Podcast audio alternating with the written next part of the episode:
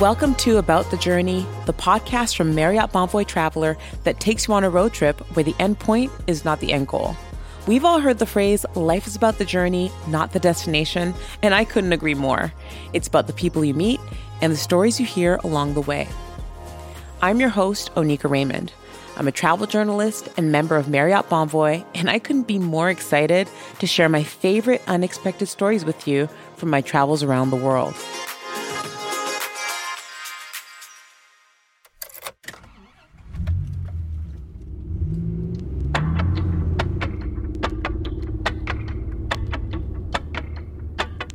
On this episode, we'll take you on the ultimate ride through the Florida Keys, starting from the mainland in Miami and making our way all the way down to Key West.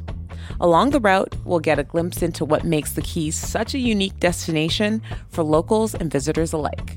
It's like another country here, and people are a lot more chill. Keysy is something that only happens down here.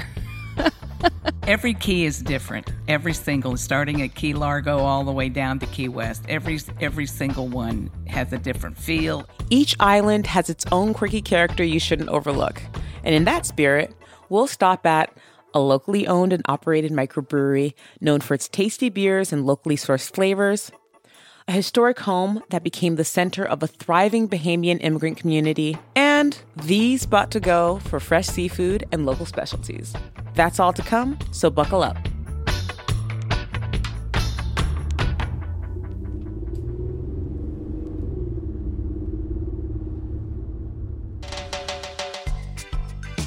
For our first leg of the journey, we'll head south from Miami towards the coast.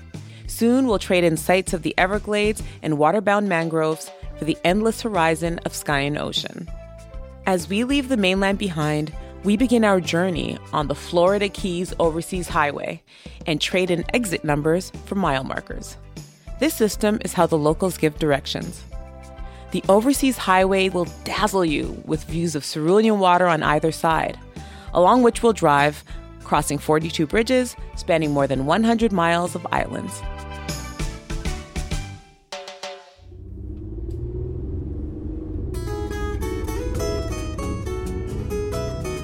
About an hour from the mainland, at mile marker 82 in Islamorada, you'll find yourself transfixed by the tropical rainbow exterior of the Florida Keys Brewing Company. Take a walk around back to the beer garden, and you'll find an array of deck chairs, picnic tables, and decorations in the same happy colors, all under the shade of palm trees. Everything about this brewery captures the unique island vibe of Islamorada. But you might be surprised to learn that this spot is less than a decade old. I knew the Keys really needed a local brewery. There wasn't one at the time. And, you know, I, I would hear all the time, What's your local beer? What's your local beer? And we don't have a local beer down here. So there was definitely a need for it. That's Florida Keys Brewing Company owner Cheryl McBay.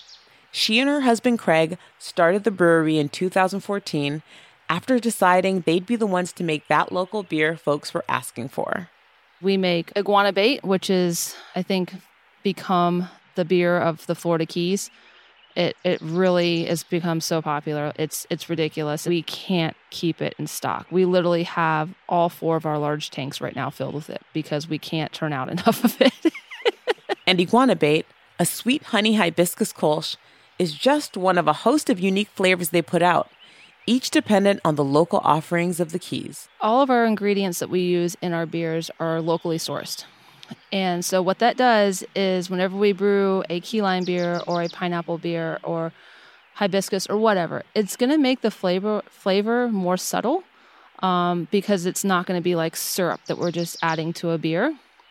Um, so we only brew our fruit beers whenever the fruit is in season.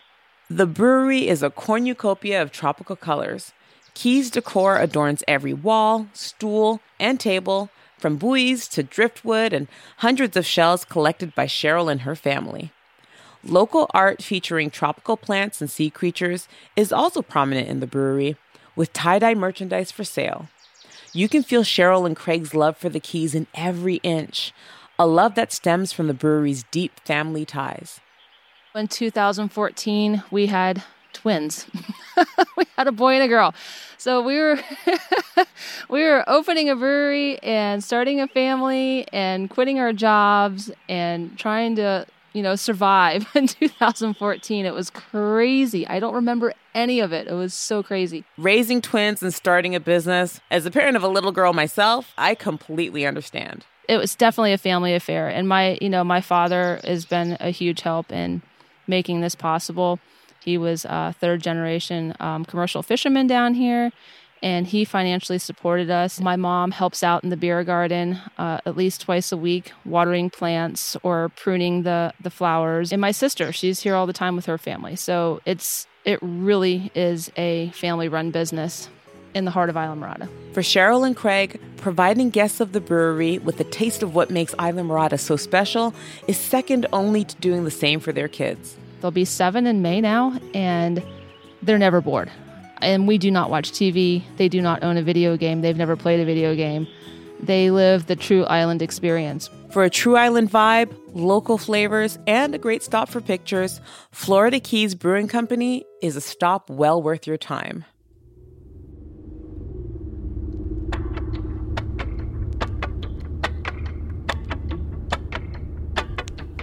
While you could make an afternoon out of relaxing at the beer garden, be sure to grab a case or growler to go because we're getting back on the road to head to Marathon. This next leg of the journey takes us to the halfway point of the Overseas Highway.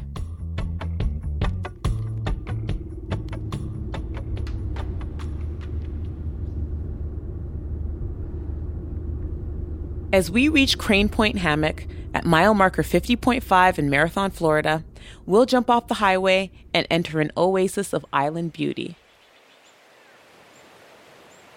Here you'll find a museum and nature center with walking trails, gardens, and even a butterfly meadow. Down one of the many trails, as you pass mangroves and lush tropical forest, you might find yourself in a clearing, looking at what appears to be a concrete house. On closer inspection, the concrete is a more natural off white with a rough, bumpy texture. This material is tabby, the creation of which is a laborious process largely lost to history. And this house is the Adderley House. We sat down with Charlotte Quinn, CEO of Crane Point, to hear more.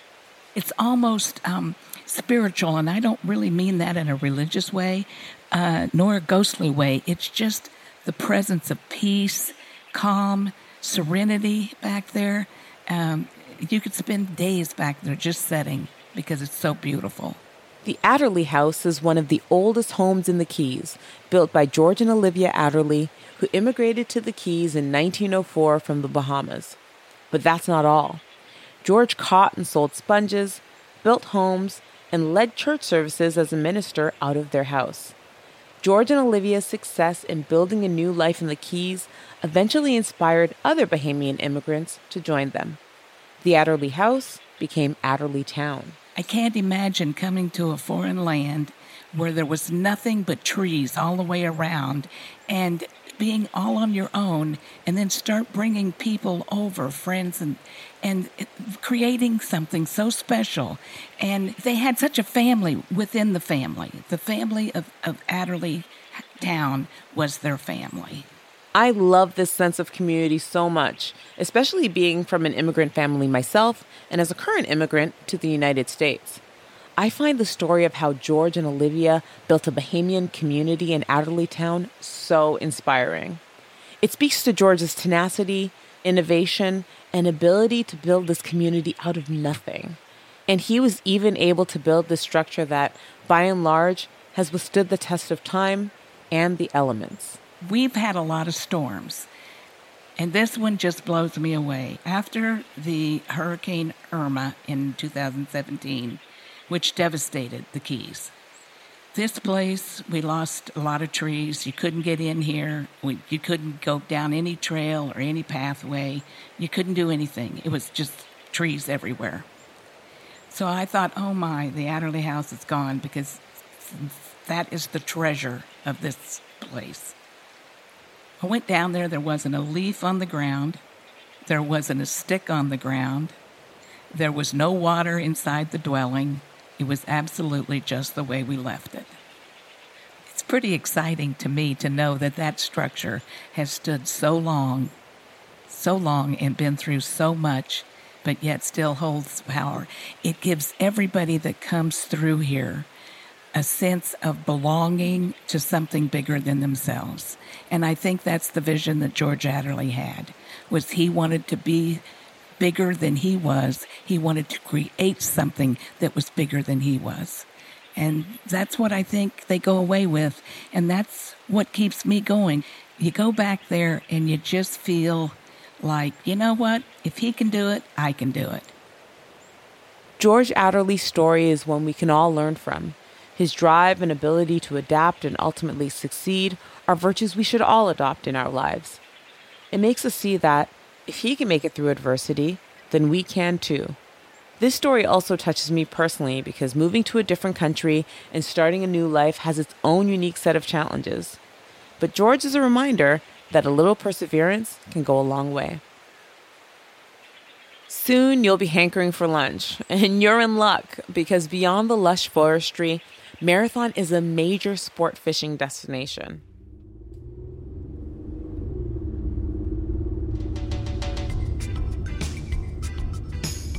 Seafood lovers rejoice because just a short drive away from the Adderley house at mile marker 49 is a seafood counter with some of the freshest fish around.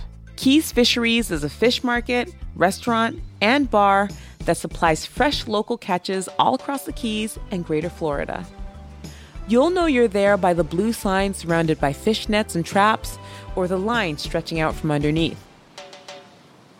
Folks come to the walk up seafood counter from all over the Keys for fresh catches.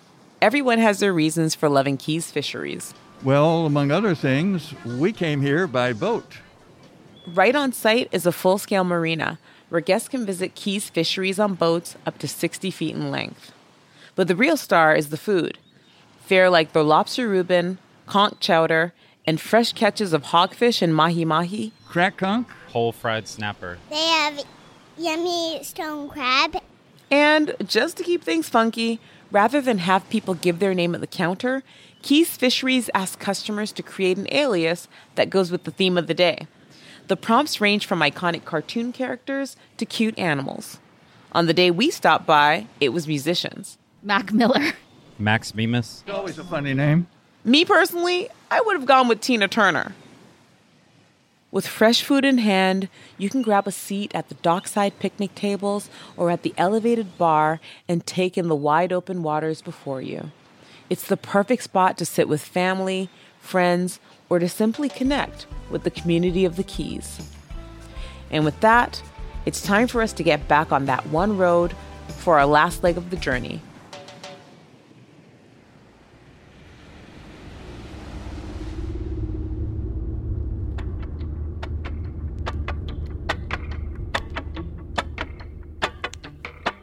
After a peaceful drive over the seven mile bridge out of Marathon, surrounded by nothing but the cool turquoise waters as far as you can see, we'll cross the last few islands of our trip until finally we find ourselves on the shores of Key West, our final stop.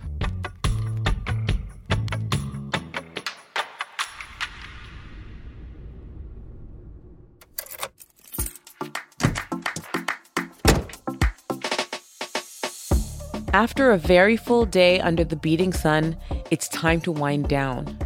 We've arrived in Key West, which brings us to where to stay. Consider resting your head at the Saint Hotel Autograph Collection, a member of Marriott Bonvoy. You can enjoy a handcrafted cocktail under the red chandeliers of the hotel's Burgundy bar. Or you can pair views of Duval Street with the blue lights and live music of Halo Rooftop Lounge, the Saint Hotel's second, more intimate bar. For a more relaxed end to the day, settle in by the hotel's pool, an oasis closed off by tropical plant life. Then close your eyes and listen to the sound of the poolside waterfall.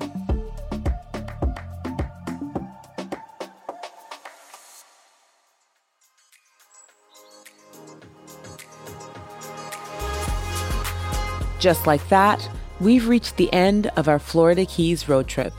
We've gotten just a taste of the variety that each of the Keys has to offer.